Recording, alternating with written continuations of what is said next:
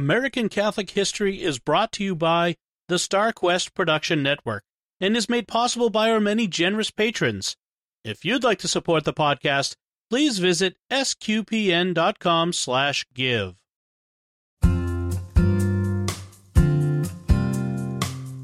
Hello, and welcome to American Catholic History. If you like our podcast, be sure to rate us and give us a review wherever you get your podcast. I'm Noelle Heaster Crow. And I'm Tom Crow. Today, we're talking about a site we're actually going to visit next August when we lead a pilgrimage to the Kentucky Catholic Holy Land and Bourbon Country.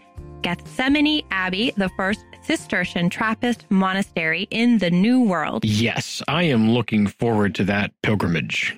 After enduring 2020, I need lots of prayer and a drink. So going to the cradle of U.S. Catholicism west of the Appalachians, which also happens to be the cradle of bourbon, is perfect. And Gethsemani Abbey is an integral part of that story. It sure is. The abbey itself was founded in 1848 when 44 Trappist monks came to Kentucky from the Melleray Abbey in France. But the connection of that place to the church goes back many years earlier. Right. The 2,000 acres of Gethsemani Abbey were purchased from the Sisters of Loretto, who ran a boarding school there. But they had moved off the property by the time the Trappists arrived, and Bishop Benedict Joseph Flaget helped the two orders work out the deal. But the Sisters of Loretto weren't the original Catholic occupants of the land either. No, the sisters were founded in 1812 and didn't use the land until 1824. Before they were on this land, there was another band of Trappists and a French American missionary priest. There is so much going on here. Yes. So Father Stephen Badin purchased the land in the 1790s. Father Badin was from France, and he was the first Catholic priest ordained in the United States. He served for many, many years as a missionary in Kentucky and up into the Northwest Territory. He also owned extensive tracts of land, a fact which eventually brought him into conflict with the first bishop of Bardstown, but we'll talk about that another time. So in 1805, Father Badin invited some Trappists who came to America to establish a permanent monastery on his land. They made a go of it, but a season of very bad floods dampened their enthusiasm, so they left in 1809. You see what I did Damn. there? no, I saw what you did there. Okay. Before we go further, let's talk about Trappists, who they are and what they're all about. Right. So, St. Benedict of Nursia wrote a rule of life and founded a number of monasteries and abbeys. Benedictine abbeys are all independent institutions. There is no global leader or governing body of the Benedictine order, as there is with the Jesuits, Dominicans, or the various orders of Franciscans. These Benedictine monasteries became some of the most important institutions for the structure of society throughout Europe between the 5th and the 16th centuries learning, technological innovations, scientific discoveries, and preservation of culture. These all happened in Benedictine monasteries. Over the centuries, some, well, most of the monasteries became less careful about following the rule of St. Benedict. Things got really comfortable and, you know, less prayerful. Finally, at the end of the 11th century, a group of monks at the Abbey of Molesme in France decided they wanted to actually try to live the life St. Benedict prescribed. So they left Molesme and established a new abbey. This new abbey was near the French city of Citeaux, which is called Cistercium in Latin. Because of this, they became known as the Cistercians. Right. So now the Trappists. Well, the Trappists were Cistercians who thought that the Cistercians, over a few centuries, had gotten a bit too fat and happy. In the mid 17th century, the abbot of the Cistercian abbey at La Trappe in Normandy decided that his monks needed to live a more austere life of manual labor, prayer, and penitential practices. So he instituted a reform of life for his monks. His reforms spread from La Trappe to a number of other Cistercian abbeys, and the abbeys where the, the reforms were adopted became known as Trappists. The Trappists who ended up in Kentucky in 1805 did so because of the French Revolution. This is a theme we've seen that disastrous revolution in France gave us many great Catholics in this country. Indeed. And the Trappists were driven out of their monasteries in France when the French government confiscated all church lands. Some of the monks from La Trappe established a new abbey at an abandoned Carthusian charter house in Valsainte, Switzerland.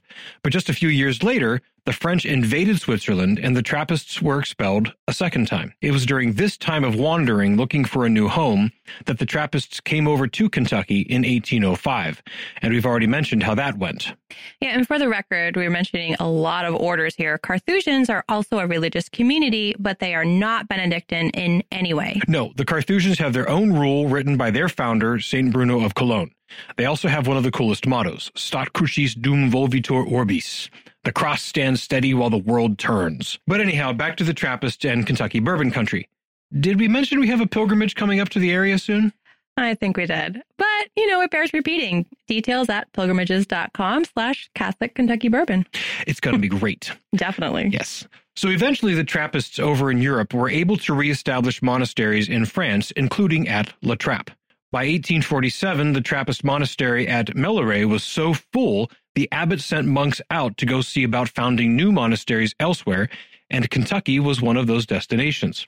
Bardstown had been made a diocese in 1808 with the French Dominican Benedict Joseph Flaget as its first bishop. He was happy to receive the two monks, and as mentioned, he worked out a deal with them to purchase the land from the Sisters of Loretto. The land was, by this time, already known as Gethsemani. One year later, in 1848, the 44 Trappists arrived under the leadership of Father Eutropius Proust.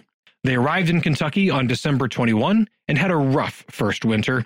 Their luggage was held up in a warehouse, and the cabins left on the property by the original Trappists and by the sisters were not suitable for occupation. So they tore them down and built new ones. Then, when the summer rolled around, they had to deal with a Kentucky summer. They actually petitioned their mother house for dispensations regarding their habits. Such dispensations had only been considered previously for monasteries in Africa, but seasons in Kentucky were not like seasons in France. Winters are much more cold and icy, while summers are much more hot and humid. But they persevered and flourished. In 1851, Gethsemani was elevated to the rank of abbey, and Dom Eutropius Proust was made the first abbot. This earned them the title of Proto-Abbey of the New World. Right. And this was a close thing because they weren't the first Benedictine monastery in the United States. No, St. Vincent in Latrobe, Pennsylvania was established as a monastery in 1846, two years earlier than Gethsemani. But St. Vincent wasn't elevated to abbey until 1855. So St. Vincent was the first Benedictine monastery, but Gethsemani was the first abbey. The number of monks grew steadily. They began a proper monastery structure in 1852 in a beautiful neo Gothic style. Dom Eutropius had to resign as abbot in 1859 due to poor health, and Dom Benedict Berger was elected the second abbot. Dom Benedict was a multifaceted man. For one, he was much more austere and rigorous in his observance of the Trappist rule than was Dom Eutropius, and because of this, new vocations pretty much flatlined. None of the new postulants who came over opted to stay. Now, you said none who came over. Yes, because the Abbey didn't have an American join the order until the 1880s. They were all still coming over from France. But Dom Benedict had some good qualities too. He was a shrewd businessman, and under his leadership, the Abbey significantly increased its revenue from farming their own land and leasing some of their land to local farmers. Also, during the Civil War, he was kind and generous to soldiers of both sides, thus keeping the Abbey out of harm's way. Though he definitely favored the Union forces, and they knew it. Right. Dom Benedict also saw the completion of the Abbey Church, which was consecrated in 1866 by Archbishop John Baptist Purcell of Cincinnati. So, with a beautiful monastery building, the Abbey Church consecrated, the farming established pretty well, and the Civil War over without any real damage to the Abbey or its property, it seems things at Gethsemani were going pretty well. Yes, and in the 1880s, they received their first American as a postulant, a former cowboy from Texas. He must have decided that roaming free across the wide open plain wasn't nearly as desirable as staying put at a farming house of prayer in Kentucky. But this is real life, and this is the church. So problems wouldn't stay away forever. Nope. In the 1890s, the third abbot, Dom Edward Chaix Bourbon, yes, his last name really was Bourbon, hired a new schoolmaster for the boys' school, which he wanted to turn into a college. The problem was the teacher they hired apparently had some issues with keeping his hands to himself and being inappropriate with some of the boys. Dom Edwards seemed not to act quickly enough when the problems were reported to him. When he realized that he'd lost the confidence of the monks, he fled to France to tender his resignation at the mother house in Melleray. His resignation wasn't accepted at first, but apart from one brief two day return to Gethsemani, he remained in France the rest of his life. So Gethsemani was without its abbot and didn't hear anything from the mother house in France for three years. Right, until Melleray sent Dom Edmund Obrecht, and then things changed. Obrecht was a transformational figure. He became abbot in March 1898 and remained abbot until 1935. Under Obrecht, the abbey undertook many construction projects which gave the abbey its present layout. He instituted many rules and policies which still guide the life of the abbey. Basically, he stabilized the abbey and built it up to be a place of prayer and work for many years to come. Dom Edmund Obrecht died in 1935 and was succeeded as abbot by Father Frederick Dunne, who had served as prior, basically the executive officer if the abbot is the commanding officer, under Obrecht. Dunne's tenure saw the next major innovation in the history of Gethsemani, and this one really put the Abbey on the map. Dunne wanted to carry on the construction and innovation of Obrecht. One of his ideas was to ask two particular monks to write books that would help people see the world from a Trappist point of view. One of them was Father Raymond Flanagan, who wrote 20 books, a number of which were very well received, and he became very well known. The other, however, changed everything. That was Father Thomas Merton. Yes. Father Merton had the religious name Louis, so he's frequently put down as Father Louis Merton, but it's the same guy. Merton, of course, is known for his autobiography, The Seven Storey Mountain, and for dabbling in Eastern mysticism. He wrote 50 books, achieved international fame, and then died suddenly in Bangkok, Thailand when he was there for a conference. But due to his writings, the abbey experienced a tremendous growth in interest. The number of monks reached its peak in 1952 at 279 monks. The exploding numbers caused Dunne to send monks out to found some daughter houses in other parts of the country, including the first two in Huntsville, Utah, and in Conyers, Georgia. And then, under the next abbot, James Fox, the first was in South Carolina.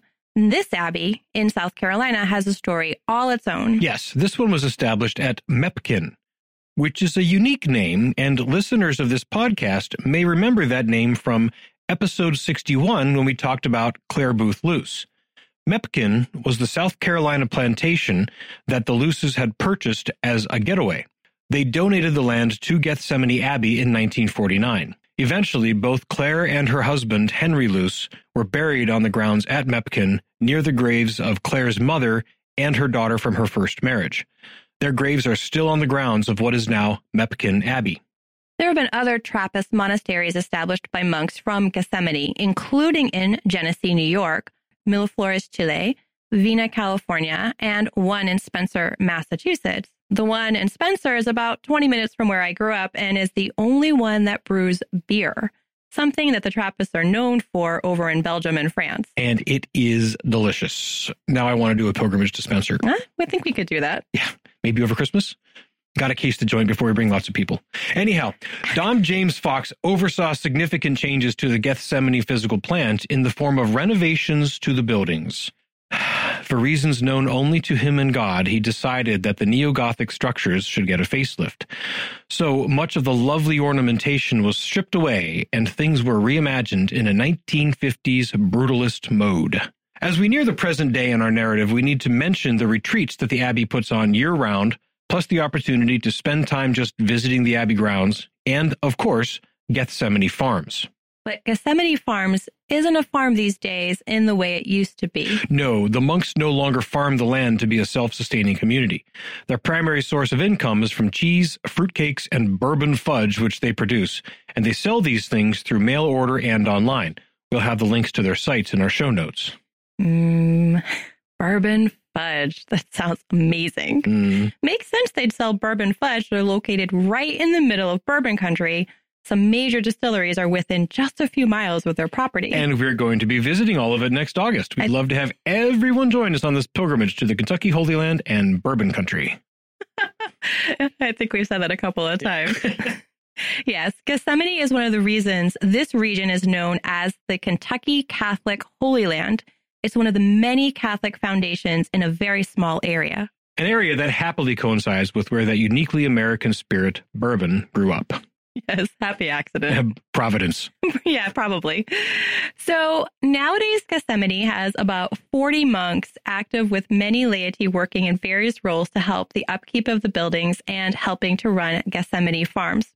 The monks continue to be engaged in various interreligious functions and they continue to host retreats. The grounds at Gethsemani, first in the hands of Father Stephen Badin, then the Sisters of Loretto, and for the last 170 plus years in the hands of the Trappists, are into their third century of service as a place of peace, prayer, and meditation for all who visit. Find out how you can visit with us at pilgrimages.com slash Catholic Kentucky Bourbon. You've been listening to American Catholic History on the StarQuest Production Network.